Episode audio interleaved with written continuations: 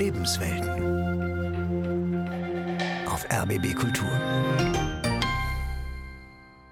T-minus 15 seconds. Guidance is internal. 12, 11, 10, 9.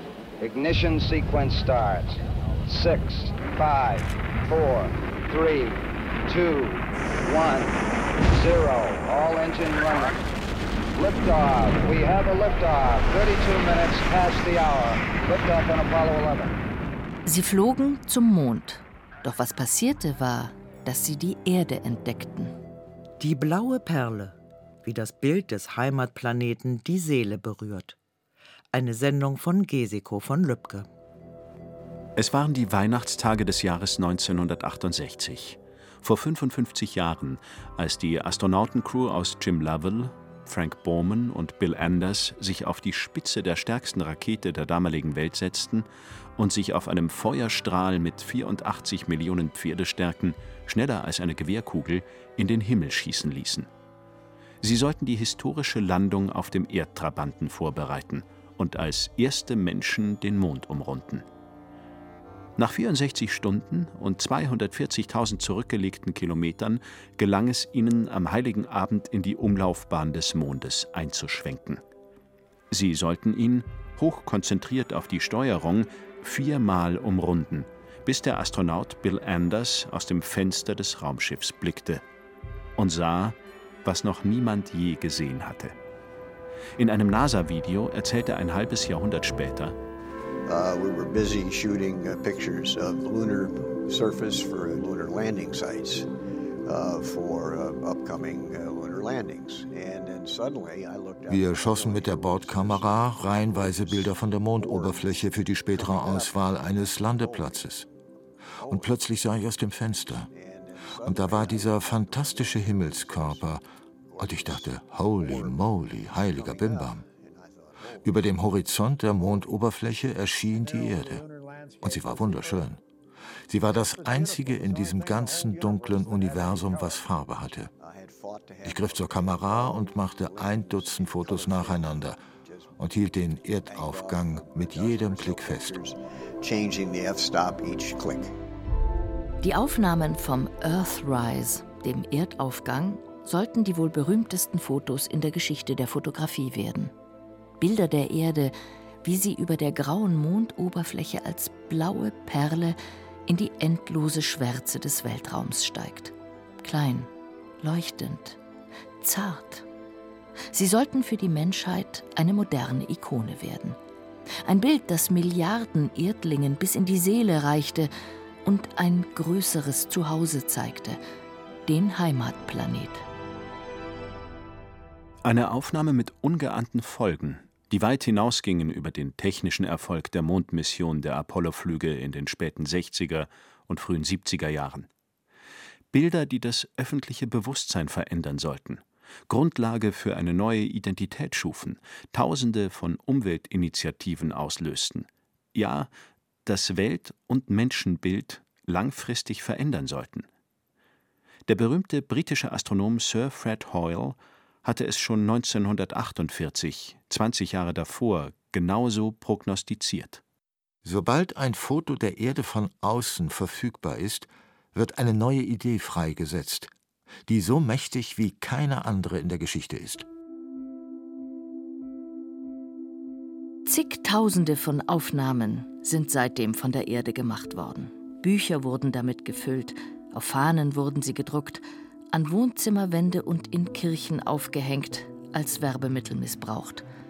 Doch selten wird den entsprechenden Berichten jener wenigen rund 100 Männer und Frauen nachgelauscht, die bislang Gelegenheit hatten, den Heimatplaneten vom Weltall aus mit den eigenen Augen zu sehen.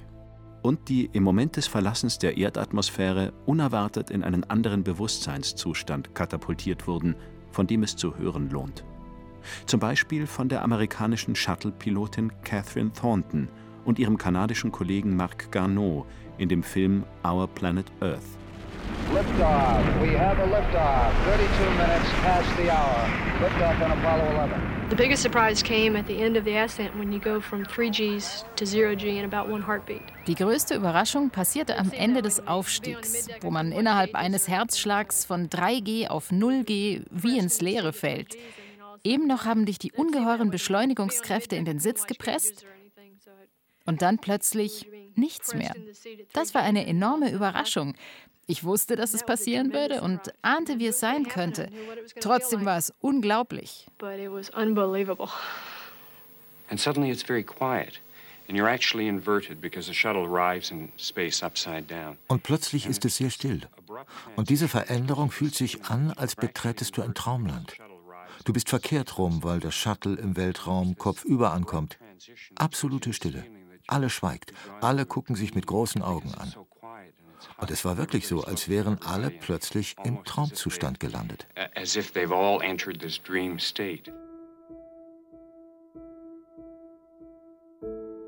Worte des Staunens. Unglaublich. Verkehrt herum. Im Traumzustand.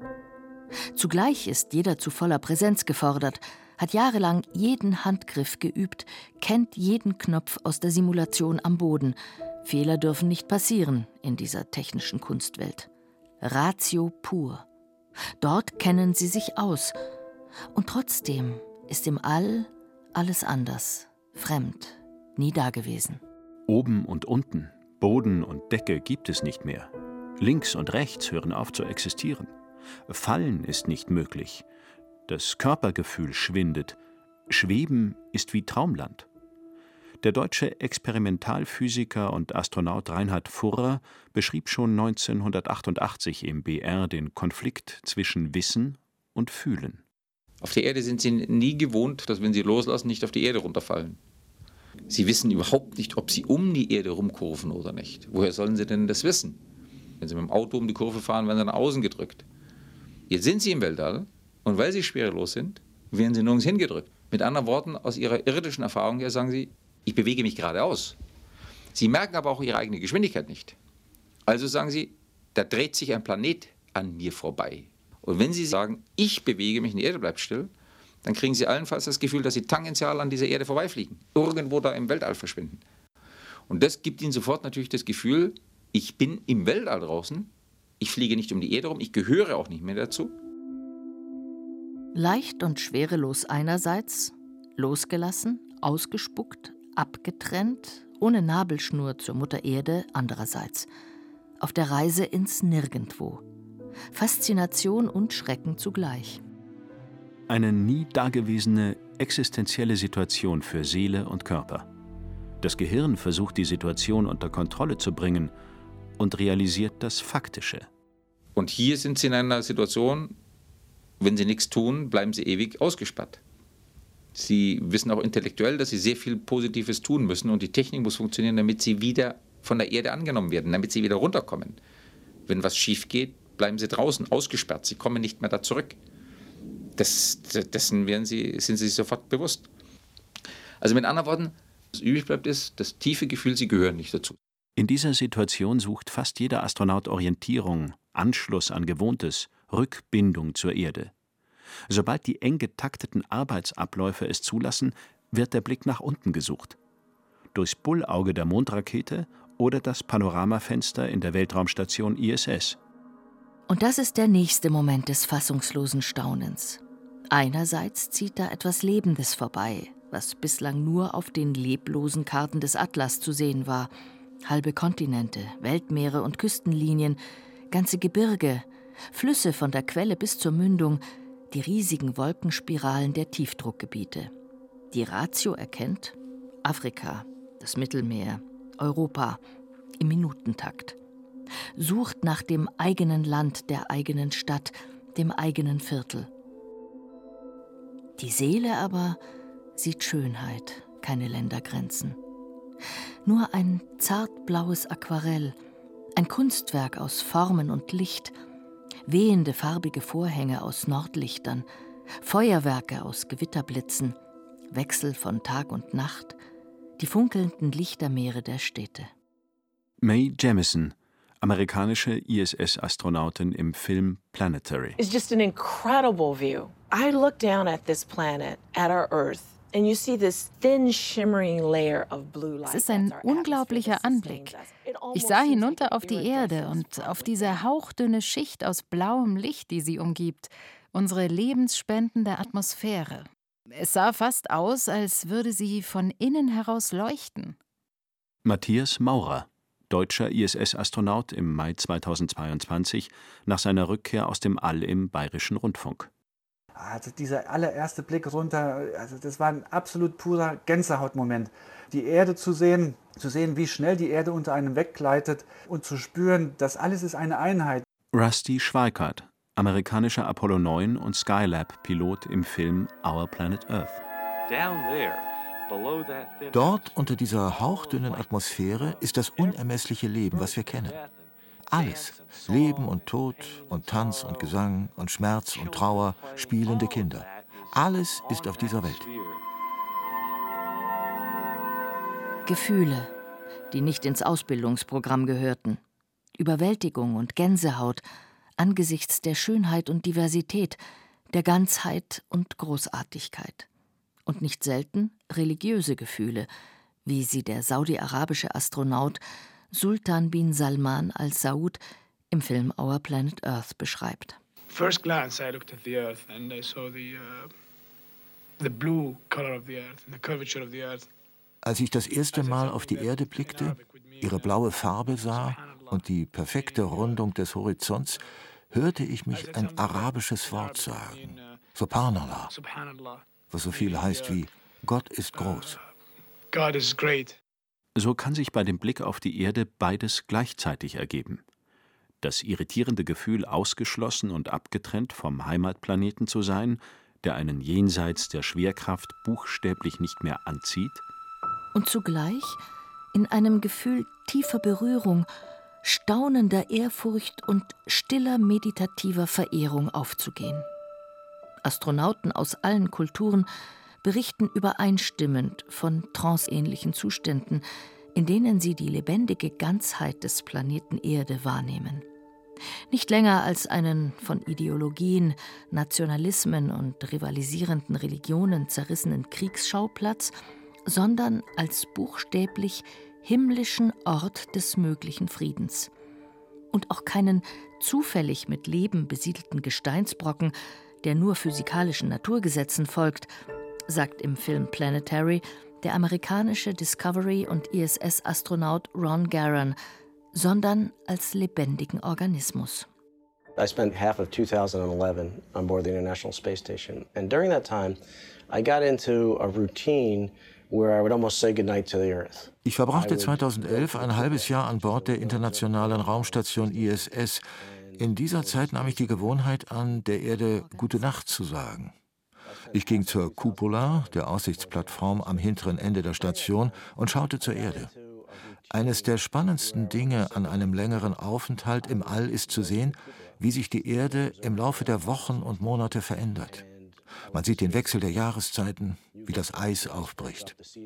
Erst aus dieser Perspektive wird einem bewusst, dass die Erde ein lebender, atmender Organismus ist, der durch die dunklen Weiten des Universums rast hanging in the blackness of space that's riding through the universe.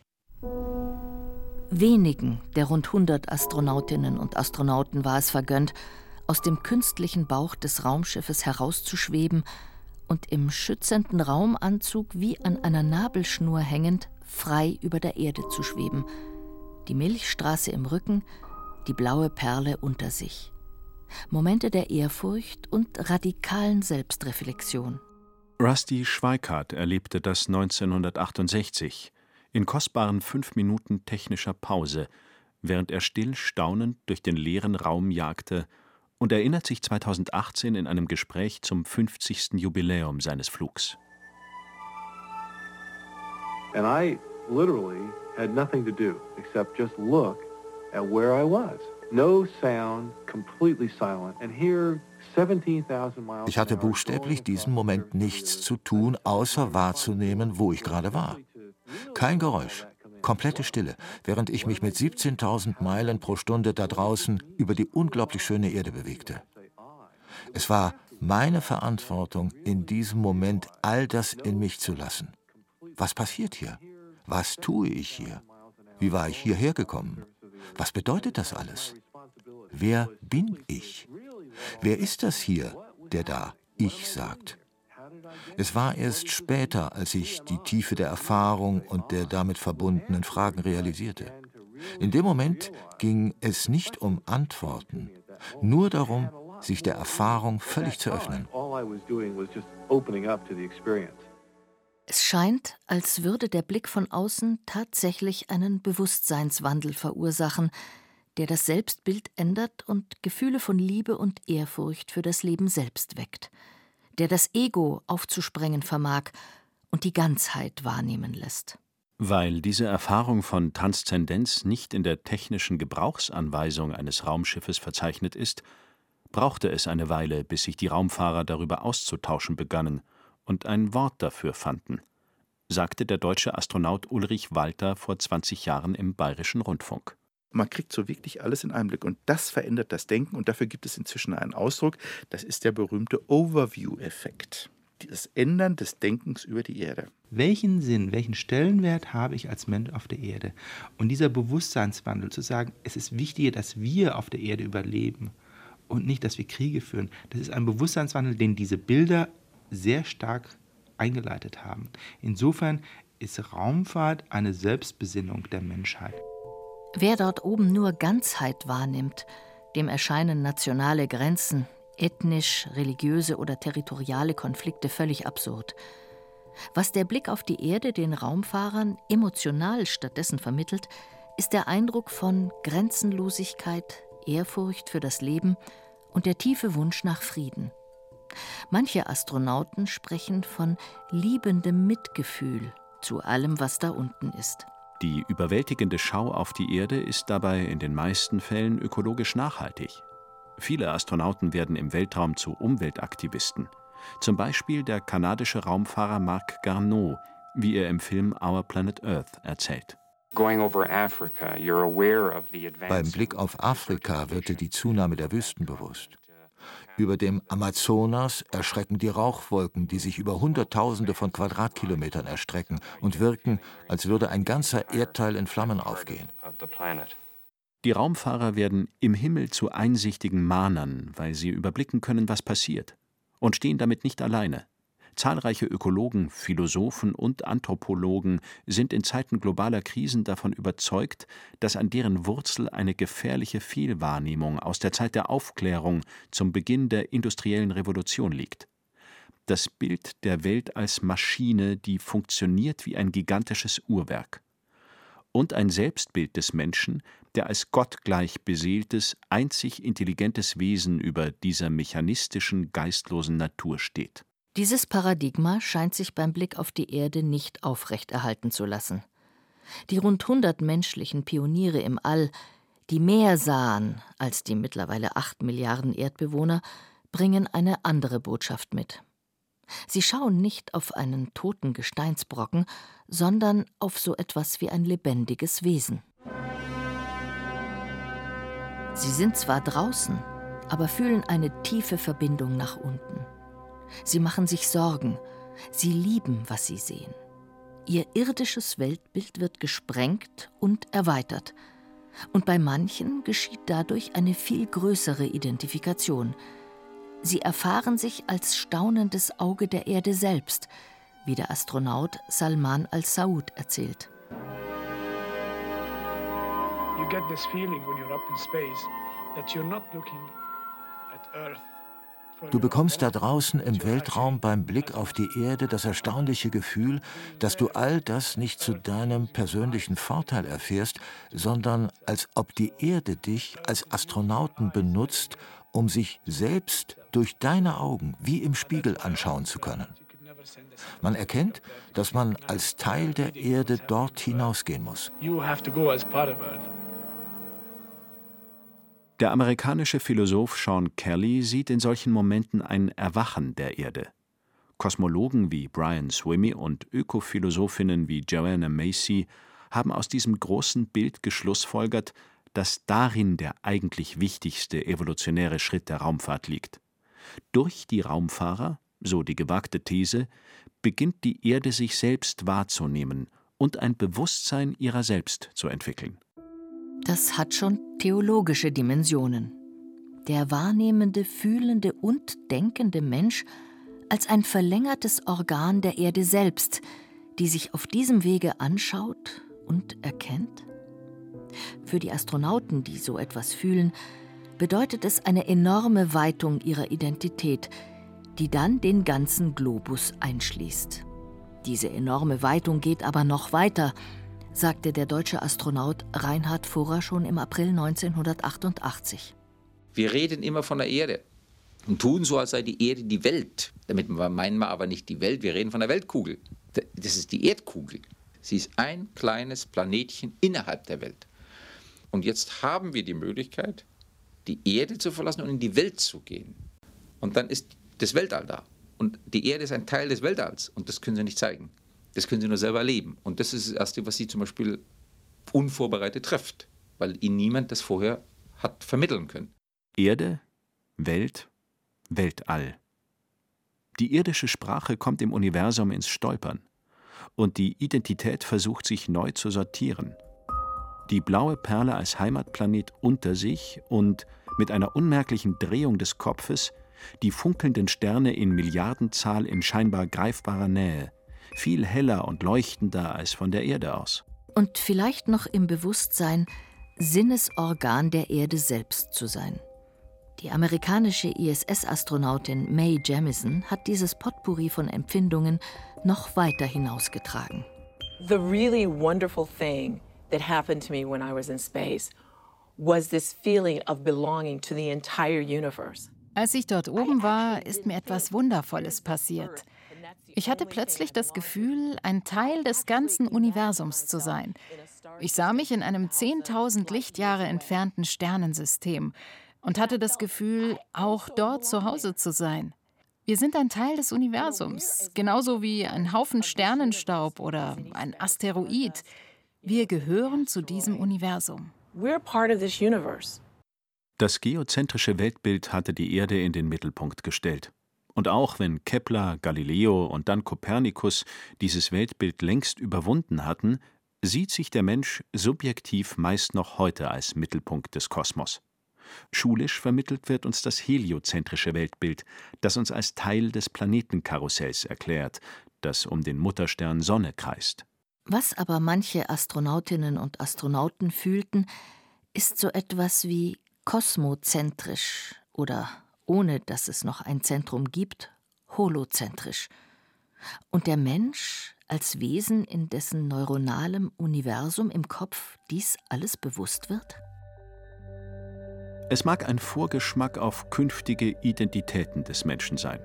Erfasst von jenen paar Vertretern der Spezies Homo sapiens, die über den Tellerrand des irdischen Horizonts hinausreisten und vorfühlten, was sein kann.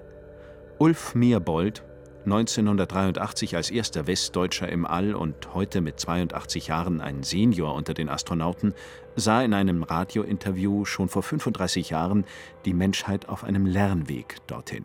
Vielleicht ist es ja auch eine sehr wichtige Erkenntnis der Raumfahrt überhaupt, dass die Kosmonauten und Astronauten, die den Erdball in so kurzer Zeit umrundet haben, im Grunde alle mit der Einsicht zurückkehren, dass wir mit einem Raumschiff Erde im Weltraum unterwegs sind, und zwar eines, von dem keiner aussteigen kann. Und dass wir dann nach Mitteln und Wegen suchen müssen, um die Konflikte mit friedlichen Mitteln zu lösen. Äh, solche Überlegungen, die stellen sicherlich alle an, die wie ich dort waren. Und ich denke, jeder akzeptiert auch für sich und seine Generation eine moralische Pflicht, diesen Planeten zu bewahren, um ihn den nachgeborenen Generationen in gutem Zustand zu hinterlassen. Das Bild vom Heimatplaneten, das vor 55 Jahren aufgenommen wurde, ist auch der Beginn eines Weltbildwandels. Es hat die Identität des Menschen enorm geweitet und eine stetig wachsende Welle des Engagements für den Heimatplaneten geweckt. Und ganz nebenbei, es hat den Himmel, wo lange Gott vermutet wurde, vertrauter gemacht und die Erde heiliger. Alexander Gerst, der als deutscher Geophysiker und Astronaut über ein Jahr auf der internationalen Raumstation ISS verbrachte, hat sich getraut, von dort oben am 20. Dezember 2018 zur Jugend der Welt zu sprechen und einzugestehen, dass trotzdem noch viel zu tun ist. Wenn ich so auf den Planeten runterschaue, dann denke ich, dass ich mich bei euch wohl leider entschuldigen muss. Im Moment sieht es so aus, als ob wir, meine Generation, euch den Planeten nicht gerade im besten Zustand hinterlassen werden. Ich bin mir sicher, dass ihr die Dinge inzwischen sehr viel besser versteht als meine Generation. Und wer weiß, vielleicht lernen wir ja auch noch was dazu.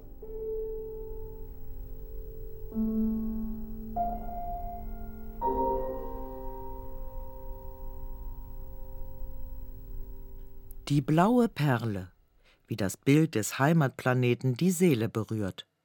Sie hörten eine Sendung von Gesiko von Lübcke. Es sprachen Irina Wanker, Thomas Birnstiel, Andreas Neumann und Jennifer Güsel. Redaktion Matthias Morgenroth. Regie Sabine Kienhöfer. Eine Produktion des Bayerischen Rundfunks.